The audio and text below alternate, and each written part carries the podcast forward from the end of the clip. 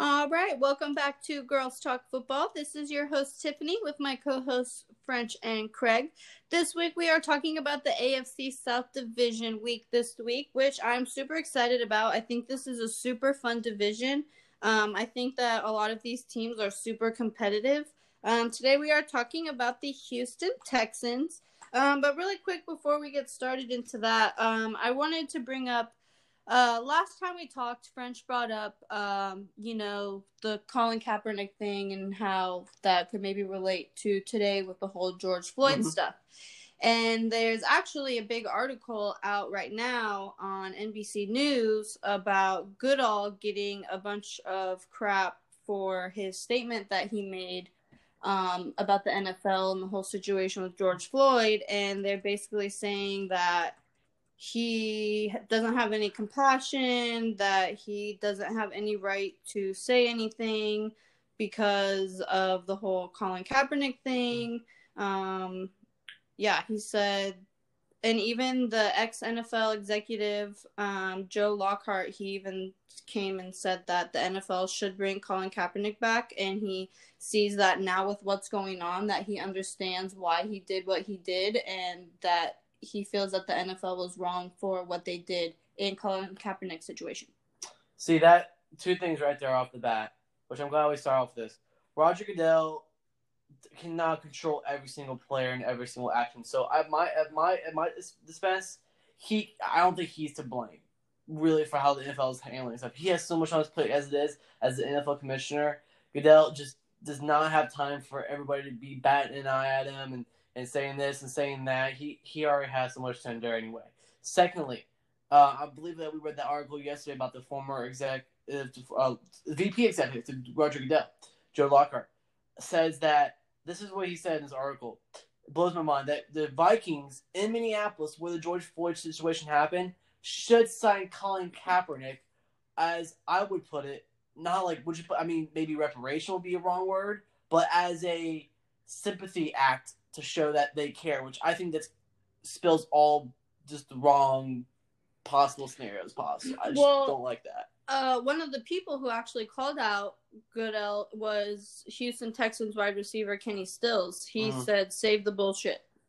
Yeah, Kenny Stills has been that. He's been he's had he's had always an active mouth. Went time in Miami, time in Houston, time in Saint in New Orleans. He's always had some sort of like um, opinion, but the thing that Joe the, the Joe Lockhart statement in that article blew my mind yesterday, saying that the Minneapolis or the Minnesota Vikings in, in general should bring in Colin Kaepernick. I just uh, that blew my mind. I'm gonna try not to get too passionate about this because this yeah. is, this this I just uh, thought it was interesting because we just talked about no, it. it's very it's very interesting. I'm gonna try not to ramble as I give you my opinion, but I think that the fact that these players that are playing in a league that's made up of 70% plus African American players that they're going to go the NFL doesn't care about black people route. The NFL is supporting not just supporting 70% of their you know uh, employees that are minorities not not just supporting their families these guys are very well off number 2 Colin Kaepernick wasn't he took a very different approach to protesting. Kneeling during the national anthem, whether it's right or wrong, is a something you just don't do in the USA. There's nothing that if I flipped on the TV and didn't know what was going on and I saw him kneeling for the national anthem, I'd go, that guy's an asshole. What is he doing? You know, how does that say to somebody that doesn't understand what's going on that Black Lives Matter? There's other yeah. ways to go about it. It's bullshit. So the fact that they're telling Roger Goodell that it's laughable that he would release a statement saying they care about African American players based on the fact that he didn't support Colin Kaepernick kneeing for the national anthem is complete bullshit in my mind. I don't get it. Well, the NFL's response statement to that was it says for quote, we would point you to our ongoing Inspired Change social justice effort, which works closely with players and clubs and our partners at the Players Coalition and the NFLPA. One of the key pillars of work in improving community and police relations and criminal justice reform. Um, Goodell has also spent time working directly with players and law enforcement officials in their communities to understand the issues and identify areas where we can help bridge the relationship. Yeah, I just I think I'm with with Craig on this one. It kind of blows my mind that like it's laughable that these players will come out or these people will come out and say this about the league. I'm like, you know, he's right. Seven percent of their workforce are African Americans, and you don't know how many of these guys' lives that have been changed by calling by a head coach calling them, or an owner or a GM calling their name on draft day, and then providing them the contract and have these guys have a very solid 10, 15 career providing for themselves, but not only but their families too. Well, they I do a lot of backgrounds on these new drafts too about oh, their yeah. story and where they've came from and they how far them. they've come. Yeah. And, yeah. They, they, they like yeah, like you said too. They do a lot more background. They actually like interview these guys and sit down and put them in a room and see what they're like. Because obviously, yeah, you could have someone who's a great wide receiver, but man, he's a dimwit. He doesn't know what the hell he's talking about. You don't think he's gonna be able, able to comprehend a playbook.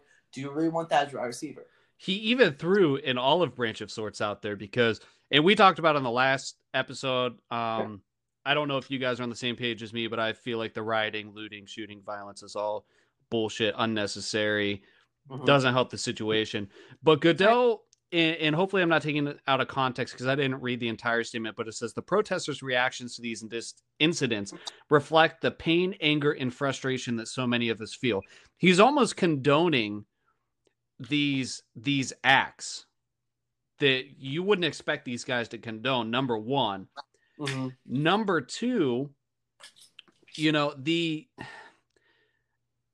I lost my train of thought there, but I, I just I don't I I don't get this at all. So so he he's encouraging the protesting. He's saying, "Hey, we feel you guys," but the Colin Kaepernick thing. Did anybody ever consider the fact that this guy sucks, or are these people that polit that are politically motivated? Do they know enough about football to say you should play?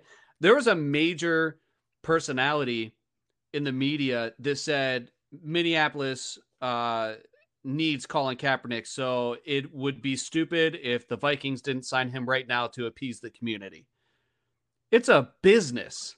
He hasn't played since 2016. No, yeah, exactly. and and even when he did play, like that was a downhill spiral he was going down. He I I personally don't think he was blackballed because of the protesting. There's other guys that are still in the league that joined him in protesting and yeah. and that also caused as much headache. The way Kaepernick did it, though, he he burned a lot of bridges, but I think ultimately people forget that it, even though he did well in the playoffs, he didn't get the 49ers to the playoffs. Number one, number two, he it was a constant mm-hmm. regression after that. Yeah. Yeah, I agree. Because he's not like, yeah, I mean, he has talent to be a solid backup, but I don't think every team is gonna be he's gonna be a sought off after every single team because of his talent. I mean, look, if he you know, there's a lot we could talk about. Um, you know, obviously, like, look, yeah, if I was nobody knew about football, I turned on a, a football game, I saw Colin Kaepernick, you know, hell yeah, I'd be, I'd be pissed. I'd be like, dude, this is America. You just stand for the national anthem. No matter if you don't agree with something like that, there's people in the stands, players' families who serve this country for no reason to be there. But now take a look at these protests and what's going on. I, I, I mean, do we owe let me ask you this: we can, do we owe an apology to Colin Kaepernick because of what's going on now? Like how upset we got of him taking a knee, but now how we're seeing this reaction. Like, no, I don't think anybody's owed an apology. Um, mm-hmm. The only people apologizing are the ones, or that should be apologizing, are the ones that that commit these acts that are being protested against.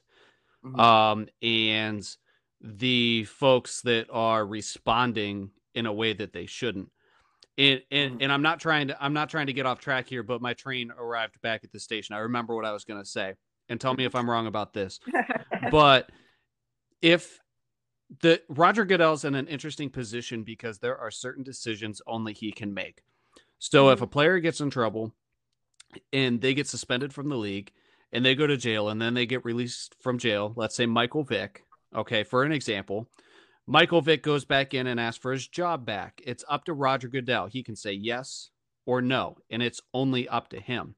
Michael Vick is just one example of an African American that that it's up in the air of whether or not he deserved to have the privilege of playing in the NFL. And Goodell gave him another chance. Okay. If Roger Goodell was this racist, rich, white billionaire bully, I don't think that Josh Gordon would be on a sixth chance. That, uh, you know, Mike Vick would have been back in the league. That Aldon Smith would be playing. That Tyreek Hill or Kareem Hunt would be playing. Uh, Myles Garrett's another one. What's that? Myles Garrett. Myles Garrett's another one.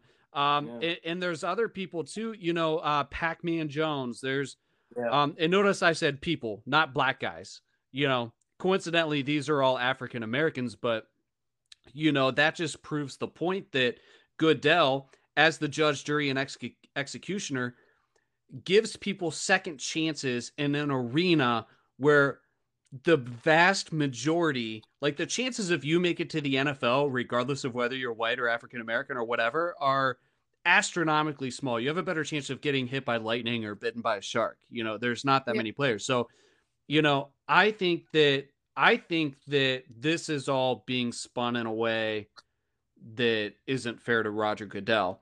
Um, am I am I off base there? No, I, I agree. No, I agree everything you said. You know, that's what we we talked about last time when we did our recap of the NFC East, and we found this article regarding the whole Colin Kaepernick situation. And I think this is why Tiffany kind of started off because we might as well talk about because obviously right now in the NFL this might be one of the biggest news mm-hmm. before we head to the Texans. So no, I, I agree with you 100, percent Greg. Yeah, I agree.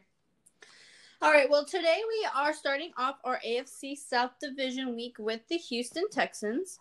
Um, so they played their first season in 2002 as an expansion team, making them the youngest franchise currently competing in the NFL. Um, they are an expansion team for the Houston Oilers, who played from 1960 to 1996, which moved to Nashville and are now the Tennessee Titans. So there's a little bit of history in the division there for you.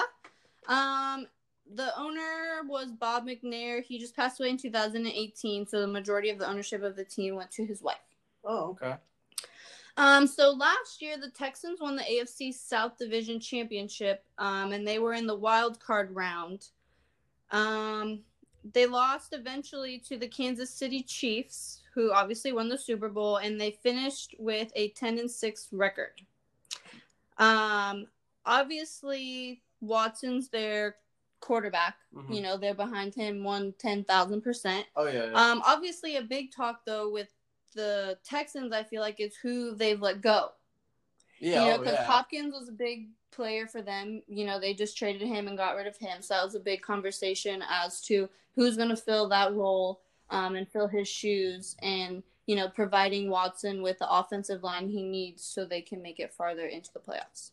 Yeah, no, that's that's gonna be the question. You hit right on the nail, Tiff. Uh, with who is gonna step up and replace that big, huge shoes filled with that was filled once filled by DeAndre Hopkins. My opinion, the top three best receiver in the NFL currently right now. Um, and him moving to Arizona gave man Kyle Murray happiest dude in the in the world right now. Probably when he found that situation. So you're right the, the, the, the biggest question for the Houston Texans is who are they gonna help replace? And you know that. So looking into this, yeah, the person. So I, you guys can we can talk about this. Which mm-hmm. I also have a question that kind of goes more into the Texans overall when we're done. But mm-hmm. so they have brought in a lot of veterans from mm-hmm. other teams this off season. Um, one of them being Brandin Cooks uh, from the Rams. Uh, he's the one that they have more justifiable as a possible replacement for Hopkins. Mm-hmm. Um, he caught 402 passes for almost 6,000 yards and 34 touchdowns within his six year career in the NFL, which includes four 1,000 yard seasons. Oh, yeah, no, he was a beast in Los Angeles with um, Robert Woods and also to, um, excuse me, uh, with Jared Goff as quarterback. Um, which yeah, you're right, Tiff. And he brought in they brought in some talent. They brought in Brandin Cooks. They brought in Randall Cobb for Green Bay. They brought in they still have Will Fuller, who's still Kenny Stills. number two. Kenny Stills. So they have potential. two to a tight end with they. I really I'm a big, I'm, a big, I'm not a big fan of the AC South unless the Jaguars, obviously. But um, I'm a big fan of Darren Fells, six seven tight end, two eighty one. I think he's a beast. I kind of was surprised. I forgot they actually signed Brandin Cooks and Randall Cobb. So when you're doing your research, showed me, I was like, oh man, okay, they actually might have like two or three players who maybe fill a void for one. So I think they have potential to, to bring that wide receiver position back to life. Mhm. Not to be able to fill all of the shoes, but I think they still have a chance at talent. Yeah. They have pretty good depth at wide receiver to where I think they can afford to have given up DeAndre Hawkins. Hopkins. The problem is they got hosed on that trade. And Yeah. Bill O'Brien, like if you Google Bill O'Brien, I bet you the top five Google search results are lists of terrible decisions he's made. And he's one of the longer tenured coaches in the NFL, and and it's ridiculous um, to think, but somehow he hangs on to his job. Hopefully, he knows what he's doing. But you know, So, Eh, uh, really yeah. quick off of you saying that, Craig, I was when I was doing my research today too. I saw an article with it about J.J. Watt, and they were asking him about Bill O'Brien as a coach, and they said that when he got asked that question, it was super awkward, and he had a long pause before he said an answer. He took his hat off a couple of times, like you can just tell asking him that question that Mhm. he wasn't really comfortable answering it. yeah, he's and and he's tired of dealing with the media, and the media is tired of dealing with him. Um, Yeah, but when you make a lot of bad decisions, people ask a lot of hard questions, especially Yeah. when generally the folks covering your team are fans or uh, voices for the fans. So it's he's I if they don't make the playoffs or go deep in the playoffs, you know, they're they're going to question whether or not to keep him employed. But they are stacked at wide receiver even without Hopkins. yeah, Well, also too, um, yeah, I mean, I, I'm a big fan of like I, I brought on Darren Fells, was tight in there, and Cleveland got brought on to Houston. I'm a big fan. Of, I don't like the I don't like the Texans. I don't like the Colts. I don't like the Titans for obvious reasons. Um, I know Miami just is my biggest fan. You know the Jags. I know Miami's much, much, even maybe just as much when it comes to AFC South. But man, like I, I, I'm- I agree with you. I feel like if the depth they have with the wide receivers brought in, and also too, I mean, Carl, Carlos Hyde, where Carlos Hyde go? Where did he go? Carlos Hyde, I think he went Yeah, to Seattle. Seattle. Seattle. Seattle. Seattle. That's right. We're- Seattle, yeah, which I thought he was a good fit in, in, in um in, in Houston, but they brought in David Johnson, which is injury prone. So uh, So here's a little backstory for you guys, just so like you know, because we were just talking about how you have a better chance of getting eaten by a shark than you do to make it in the NFL. right. So Carlos Hyde actually went to my high school. He was a senior when I was a freshman, and you know, I don't know if you guys know a lot about college football or like you know back way long Yeah, time yeah. ago. But you know, there was a couple players, you know, like Nick Alajajian went to University of Florida, and it's just crazy to see like in high school, even you know, a lot of these big high school football players that people hype up and they think that they're going to go super far and do great things, like Nick Alajajian, and he went to Florida and didn't do that great at Florida. Mhm. But you know, you look at Carlos Hyde, whereas you know the football program here, I feel like didn't give him as much support in that elevation that he needed Mhm. as someone like Nick Alajajian. And you know, he went to a small school in Ohio. He went to go play for Ohio State, and Mhm. now he's playing in the NFL. Yeah, no, that's crazy. I, that it, when you first told me that, like he went to Naples High, I was like, man, I was like, that's crazy because you were you were a freshman as a senior. I mean, you Mhm. guys obviously you guys weren't like friends, but like you guys were close. Like you guys, Not like, really. no, no, we close, went to the same close, school. close to mean like proximity to each other. Uh, cl- but like close as like you guys, you, you knew of him. Like you went to the same school, you're in the same hallways as him, which is pretty cool. Like I went to high school where there was a couple of guys, and then one dude who may have NFL potential, and he tried for a team and he never made it. So that's pretty cool that Naples High produced that too. Which I thought them them listening Carlos Hyde was a little premature because I thought he really found his home in.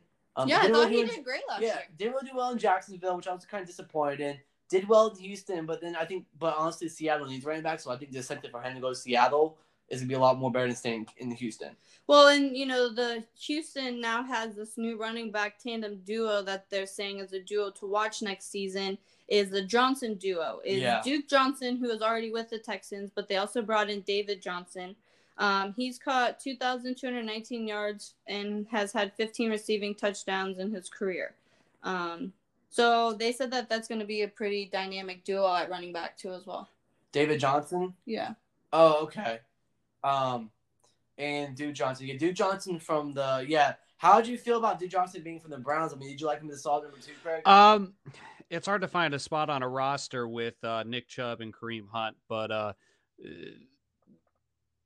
Duke Johnson's one of my all-time favorite Cleveland Browns players, and I think he's one of the most underrated running backs in the NFL. Um, he never get got all the carries he deserved, but still he was productive. Um, rushing wise, uh, it wasn't always uh, pretty in the stat line as far as how many yards he would get, but he was such a threat receiving that there were times that felt like he was the best receiver on the team, and they would line him out in the slot and do some things like that. And actually, most years he had more receiving yards than rushing yards. Um, but he was, in a way, a victim of the fact that he's a Swiss Army knife and a victim of a running back by committee situation. Right. But Duke Johnson is, is if somebody would let him, and he's not going to get to with David Johnson, but if somebody would hand him the ball on first, second, and third down, I think people would be surprised at, at what he could do. Yeah, no, I'm excited for that too. Like we're just talking about the depth that the Texans have. Like I would be very surprised if they don't make the playoffs. Like I, I would be I would be very surprised with them not making the playoffs and the depth they have because I mean Titans are Titans are for the later episode, but I feel like my opinion, like being very non-biased, yeah, I would love to see Jaguars win division and Super Bowl, but is that gonna happen? No, I'm not gonna ask for Santa Claus come to come down from the sky right now. But my my prediction is that the AFC South, the Houston Texans, I feel like everything we're talking about, the depth they have, I feel like they're very the most solid team, well established in the AFC South currently right now. Yeah, I agree. And you know, a couple players that they have to watch who are recovering from injuries last year, who are hoping are going to be 100% healthy, is obviously J.J. Watt and then Justin Reid, who is their safety. Justin Reid came from. He had two shoulder injuries that he even played with last year. So they said that you know the amount that he was able to produce last year, having trying to doctor two shoulder injuries while playing. So they're saying that he's Oh, going to okay, be even better next year, being 100% healthy. He's old. He's younger than me. Oh man, I forgot. I, I was thinking of a Justin, different Justin Reed. Um, yeah, no, I feel like their defense is always still pretty solid. With with I think as long as they have JJ Watt in the defense, they'll be fine. They have um, Aaron Cole from you know who's a good nickel safety as well too. Um, so it'll be interesting to see. I think they're pretty solid on both sides of the ball. Well, and on the defensive end too, they just uh, made a deal with Tunsil. Is that how you say his last name? Larry Tunsil. Yeah. Um, actually making him now the highest paid offensive tackle in the league. Um, at 22 million a year. Previously, it was Lane Johnson at 18. Wasn't this the guy that fell on draft day? Because right before the draft started, somebody posted a video of him smoking weed with a gas mask on. Yeah, yeah, that was back in 2017. Yeah, that's, I remember that because yeah, yeah, I'm looking it up right now. I forgot about that. Holy crap. Yeah, yeah. So they, they basically like if if you don't know, he basically had a bong strapped up to his gas mask and he lit a bong that weed and someone hacked his Twitter account and posted it on there. I They totally they forgot posted it that. literally as the draft was kicking off. So he lost millions of dollars within a matter of minutes because he was going to be a top five pick, and he fell pretty far if I remember correctly. He did it down to uh Yeah. 13 to the Dolphins. Yeah, which is way below than what I thought he'd be for sure. Top five. Well, it's good to hear that he's come, you know, this far and has really proved himself. That Oh, yeah. besides that, he's a great. I'm sure he still smokes Yeah, weed. He just makes sure there's no cameras in the room. Yeah, right. Yeah, I'm pretty sure we can say a lot of NFL players do this without cameras in the room. I don't blame. Or I'm paying like 24 seven. So Yeah. uh, I forgot about that. It's actually a really funny memory. Um, so a couple of second year players, so players that were rookies last year, um, that are going into their second year this year that they have as players to watch as well is uh, Tytus Howard. Uh, he concluded his rookie season playing eight games and only surrendered two sacks through 448 snaps on offense. Um, they also have Lonnie Johnson and Max Scharping. Uh, and Charles, I'm not sure how to say his last name. Who was it again? Oh, Um, Amame. yeah. Yeah, yeah, yeah, yeah. There's a lot of weird words. Um, yeah. So, out of the Houston Texans, what do you feel is most likely to happen in 2020? JJ Watt playing 14 games. Lonnie Johnson improves from mediocre to acceptable. Eric Murray can play deep middle. Whitney Mercilus or Jacob Martin have double digit sacks. Or the rookies combined for 10 sacks. Mm. It's it. it My sorry, I didn't mean to interrupt you. Go ahead. No, you're good, Craig. You're good. I'm still No, it's it's hard to imagine at this point JJ Watt playing 14 games. Um, the last couple years have been really bad for him injury wise. Um, hopefully he's not rushing himself back. He's the difference maker though if he can get on the field for 14 games or more.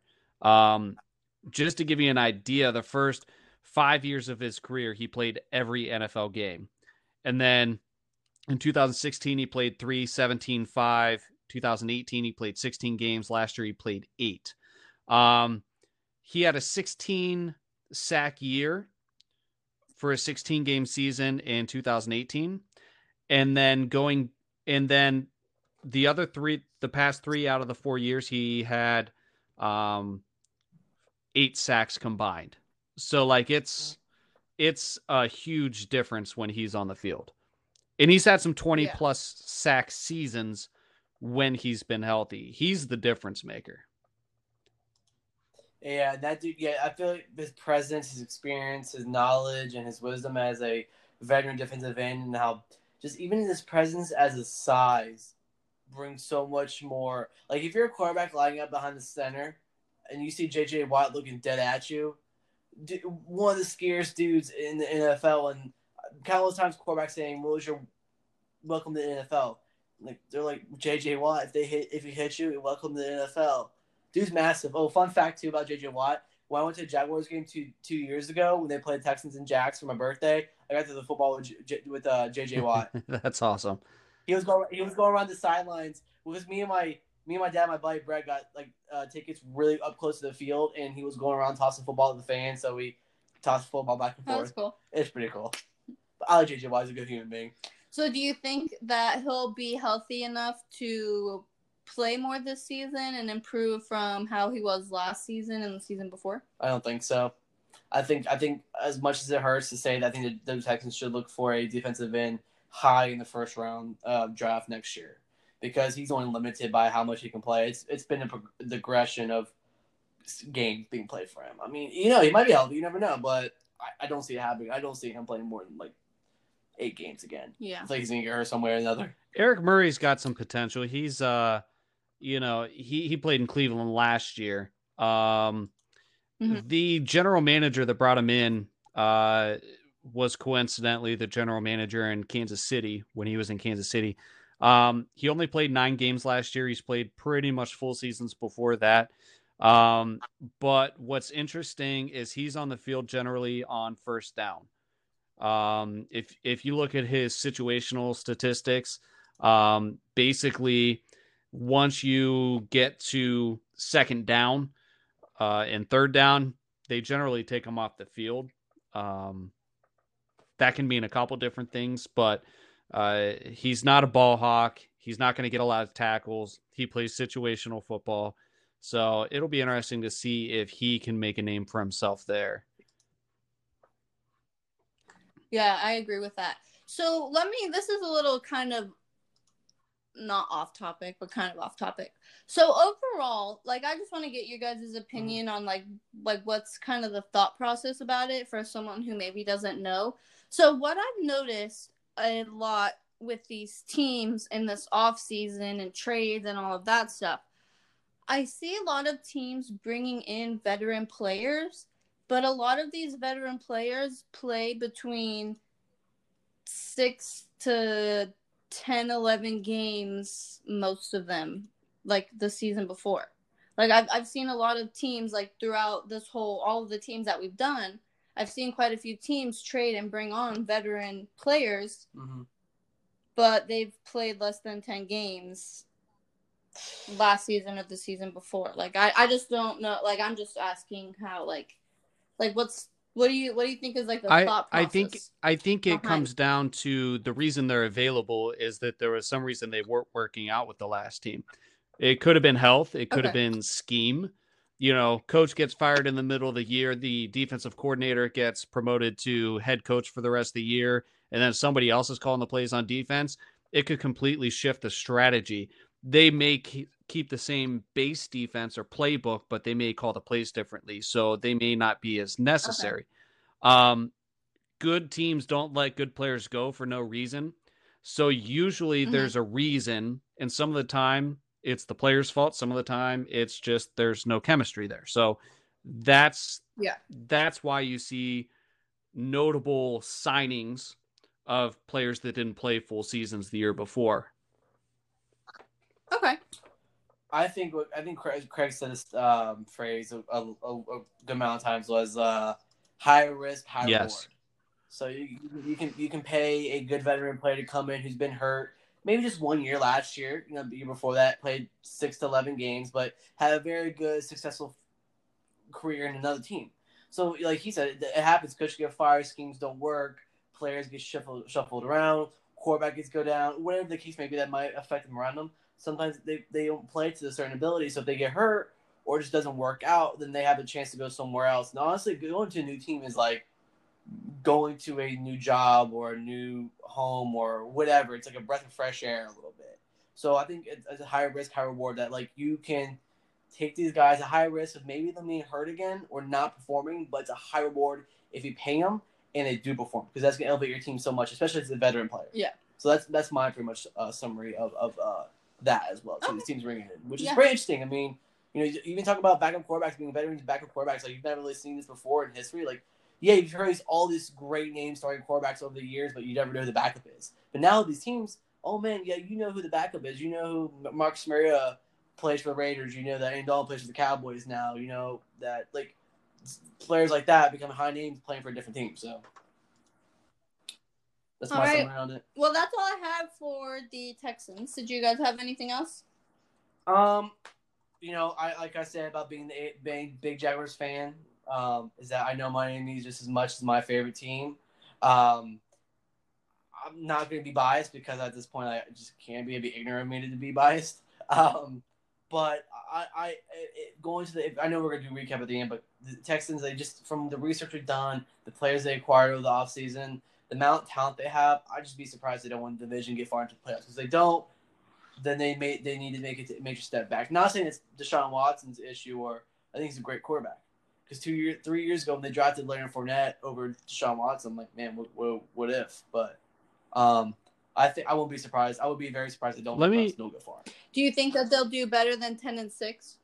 Um, yeah, yeah, like my okay, my yes, I, I think they should be better than ten and six. Not saying 10, 10, 10 and six is good, it's good, but I think they're from a lot. I think a lot of fans, a lot of inside people in Houston think they should maybe go 11 5, 12 4, which they have the talent to.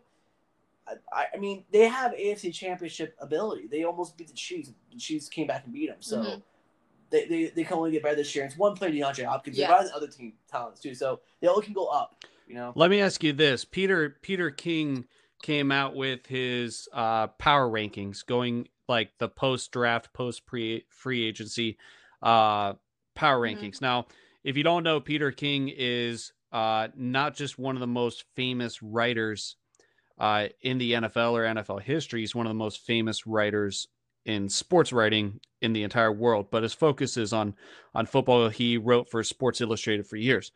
Um, he has Houston at number 22 in his power rankings behind Denver, Miami, Arizona, Chicago, um, Oh, wow. Philadelphia. Indy, Buffalo. I know Mhm. you guys are high on Buffalo, but um, you know, do you are you're surprised by that? Yeah, I'm pretty Mhm. surprised by that, especially like, you know, some of those other teams that you had on there, like the Dolphins and the Broncos and the Bears, that didn't really, I don't think they really made an impact last year enough to be talked about that much. I mean, obviously, this off season uh, will be an interesting one on how teams do with this virtual off season Mhm. and not having as much of that, you know, team and one on one time.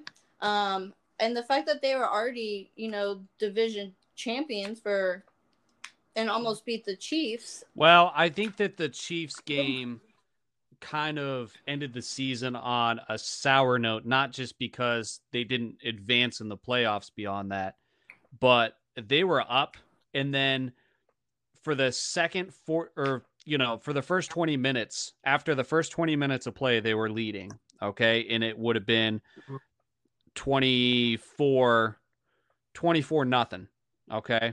And they're Mhm. like, oh, cool. We got this in the bag. We're like questioning Kansas City. Kansas City scores 51 points to Houston's seven points in the last 40 minutes of the game. I feel like it's going to be telling to see whether Deshaun Watson can use that and, and play with a chip on his shoulder, or if if that's going to you know mess with him, mess up his head a little bit. So hopefully, you would like to think you root for the guy. You know, he's a guy that's hard not to root for, even if you root for the Jags French. But um, you know, do you think do you think he'll be able to get past that?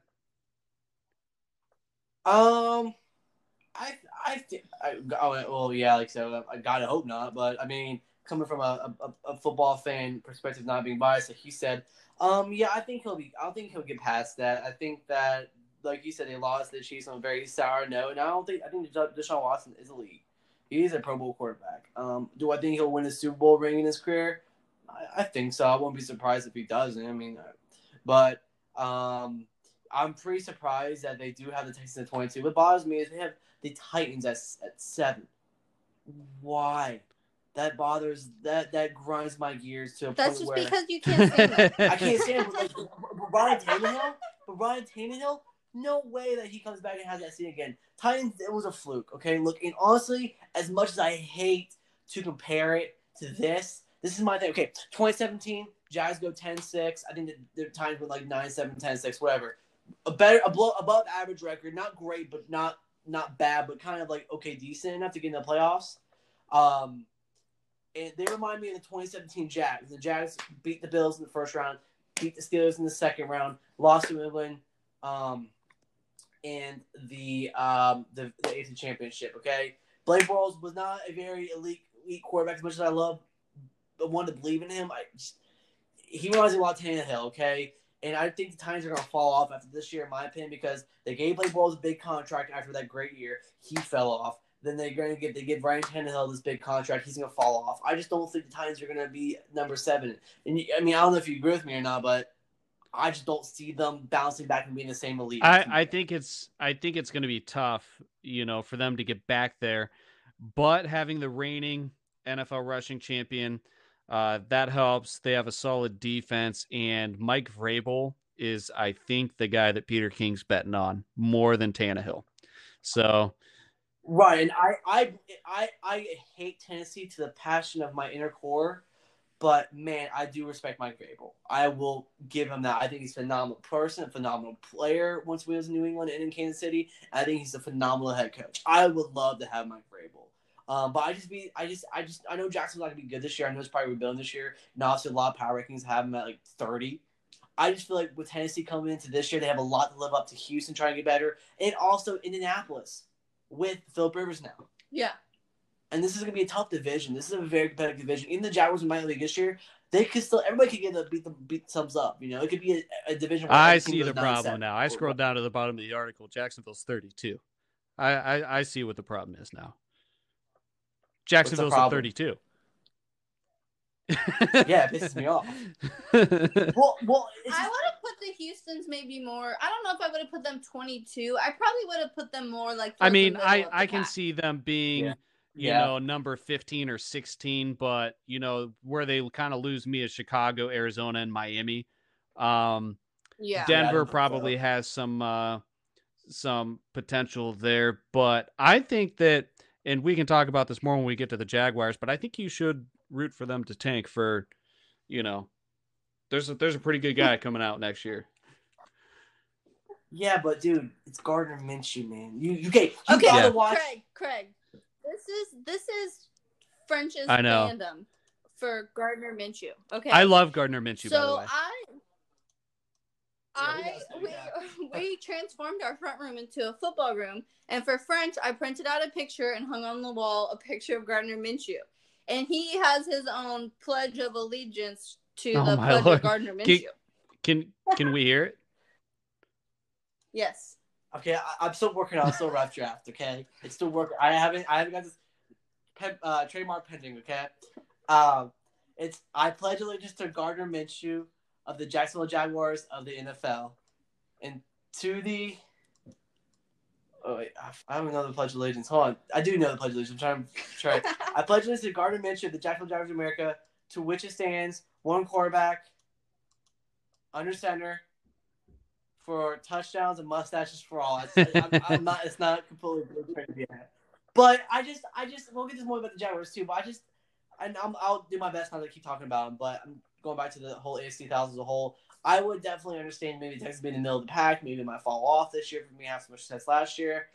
But it does lose me that Miami's ahead of them. That, that um, that um, um, uh, Arizona's ahead of them. Chicago. I just feel like those teams still have a lot of ability to do. And I just feel like I feel like the, the Titans are gonna lose some success. I just think that like I don't know. I feel like the Colts are gonna be good this year. I, it's just gonna be it's it's actually gonna be an interesting division. But I don't I don't agree with Peter King putting the Texans that low. I think we're don't going to need like that. two hours to cover Jacksonville because I think this is going to be a uh, intervention of sorts for me and Tiffany, and I think you should prepare yourself. I think so too. For what? I'm I'm going to tell you why they want you to love Gardner Minshew and why it's not going to matter next year. We'll talk about that on the Jaguars episode. oh my gosh, you had some Yeah, rough talk. We're gonna have But we're no, gonna no, let you no, no, no. anticipate But no. a couple days. As much as I, but no, overall going back to Gardner Minshew taking, yeah, honestly they tank. Oh yeah, I would love to have Trevor Lawrence. Yeah, don't don't get me wrong. I love Gardner Minshew. It's just we need two hour uh, episode Friday night. Listen, luckily it's Friday night because I can talk about. I just have a lot to say about Jacksonville quarterbacks history and the way they got it was passing quarterbacks got screwed. It all started with David Garrard. We'll get into that Friday night. This is gonna be a long episode. Okay, this is gonna be a long episode. Don't mean to veer off, but we're just I got a lot to say. I got a lot to say about this. It's like my religion. oh my gosh. Well, did you guys have anything else on the Texans?